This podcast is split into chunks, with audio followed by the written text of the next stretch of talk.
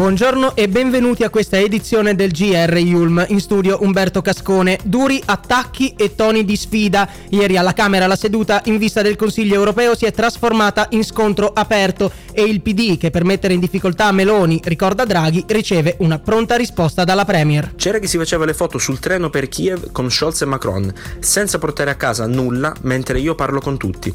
Così ieri Giorgia Meloni alla Camera nelle sue comunicazioni in vista del Consiglio europeo a Bruxelles. Più tardi ritratterà chiarendo che il bersaglio non era Mario Draghi, ma il PD. Il bersaglio era invece chiarissimo quando ha toccato la questione super bonus, una vera e propria bordata verso il Movimento 5 Stelle, affermando che la maggioranza non butterà i soldi dalla finestra. La Premier cita anche il MES e non risparmia critiche neanche su questo, ribadendo che ad impegnare l'Italia nella ratifica fu Giuseppe Conte, dopo le sue dimissioni, col favore delle tenebre, detta sua. Dura la risposta della segretaria Dem Elish Line, che afferma che la ratifica è necessaria per non bloccare il resto dell'Europa e permettere a tutti l'accesso al sistema. Per quanto riguarda la riforma del patto di stabilità, Meloni, a detta sua, non intende svendere l'Italia, soprattutto non ora, quando si avvicina un'intesa per un accordo che molto probabilmente arriverà sotto Capodanno. Per non citare poi la manovra economica, una riforma che doveva essere rapida e senza emendamenti e che invece sta dando al governo non pochi grattacapi.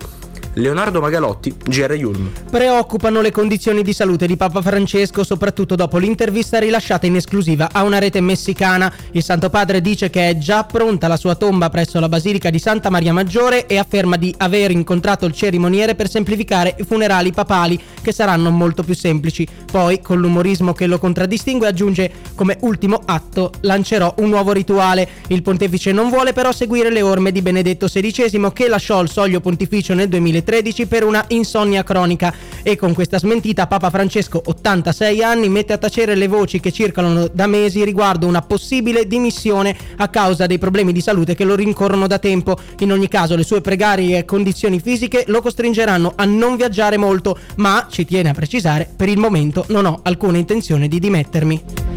La crisi climatica, i 198 delegati alla COP28 di Dubai, la conferenza delle Nazioni Unite sul clima, hanno approvato il Global Stocktake, un accordo per ridurre le emissioni di gas serra. Il documento finale, a differenza delle bozze precedenti, non include il termine uscita dalla produzione e dall'utilizzo di combustibili fossili richiesto dai paesi più ambiziosi ma rifiutato da quelli produttori. La, pa- la parola scelta è invece un più vago transito. I paesi sono invitati a transitare fuori dai combustibili fossili fossili per la prima volta citati in un testo finale di una COP, un transito da compiere rapidamente per raggiungere la neutralità del carbonio entro il 2050. L'accordo arriva dopo che un precedente testo era stato giudicato deludente da molti paesi e aveva creato disaccordo con l'OPEC, il cartello dei paesi produttori di petrolio che si erano opposti all'ipotesi dell'uscita graduale dai combustibili fossili. E sempre in ambito ONU, l'Assemblea generale ieri ha approvato una risoluzione che chiede un cessate il fuoco immediato a Gaza. Contrari Israele e Stati Uniti, l'Italia si è astenuta. Il testo basato su quello bocciato venerdì in Consiglio di sicurezza esprime grave par- preoccupazione per la catastrofica situazione umanitaria a Gaza e chiede un cessate il fuoco umanitario. Intanto è scontro tra il presidente americano Biden e il premier israeliano. È lo stesso Netanyahu a parlare di divergenze tra i due su come gestire il dopoguerra nella striscia. Israele avrebbe il sostegno degli Stati Uniti solamente sulla distruzione di Hamas e sulla liberazione degli ostaggi tenuti nella striscia di Gaza, parole confermate da Biden secondo cui il governo Netanyahu è il più a destra della storia di Israele, governo che, secondo il presidente americano, sta iniziando a perdere sostegno nel mondo e per questo deve sforzarsi di cambiare. Voltiamo pagina, è arrivata Santa Lucia. Questa notte, come da tradizione, si rinnova la festa della Santa Siciliana, celebrazione che anticipa il Natale e il solstizio d'inverno. Molte città italiane ricordano la giovane martire. E se nel resto del mondo a portare i regali c'è Babbo Natale, in Italia i doni arrivano in anticipo, come vuole la leggenda di Santa Lucia, che commemora Lucia da Siracusa, martire che aiutò i cristiani perseguitati portando loro in dono cibo e vestiti. Così, in particolare in Sud Italia, ma anche nel resto della penisola, l'arrivo dei regali coincide con la sua commemorazione, ancora molto sentita in numerose città. Tante le parate organizzate oggi, dalla città natale della Santa fino in Scandinavia, dove la giovane diventa il simbolo della luce che illumina il buio invernale. Diverse infatti sono le rappresentazioni che la vedono vestita di bianco con una corona di candele in testa per illuminare il suo passaggio.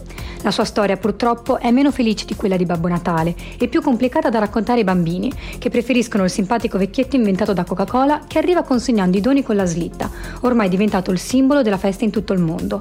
Anche se di cristiano, in questo personaggio figlio di una delle più grandi multinazionali, c'è ben poco di Adora Lacevic, GR Yulm. Il calcio prosegue la fase a gironi della Champions League. Ieri la vittoria del Napoli contro il Braga e il pareggio in casa Inter con la Real Sociedad. C'è ora attesa per le partite di stasera per delle altre due squadre italiane, la Lazio che sfiderà l'Atletico Madrid e il Milan contro il Newcastle. Il fischio d'inizio alle ore 21. Confermate per adesso le presenze agli ottavi di finale delle squadre di Mazzarri e Inzaghi, qualificate entrambe durante la fase a gironi. La speranza è di vedere alla fase successiva tutte e quattro le squadre italiane. Sono le 13, 35 minuti e 50 secondi ed è tutto per questa edizione del nostro giornale radio coordinata da Marta Colazzo. La linea torna ora a Breaking Yulm da Umberto Cascone e dalla redazione l'augurio di una buona giornata.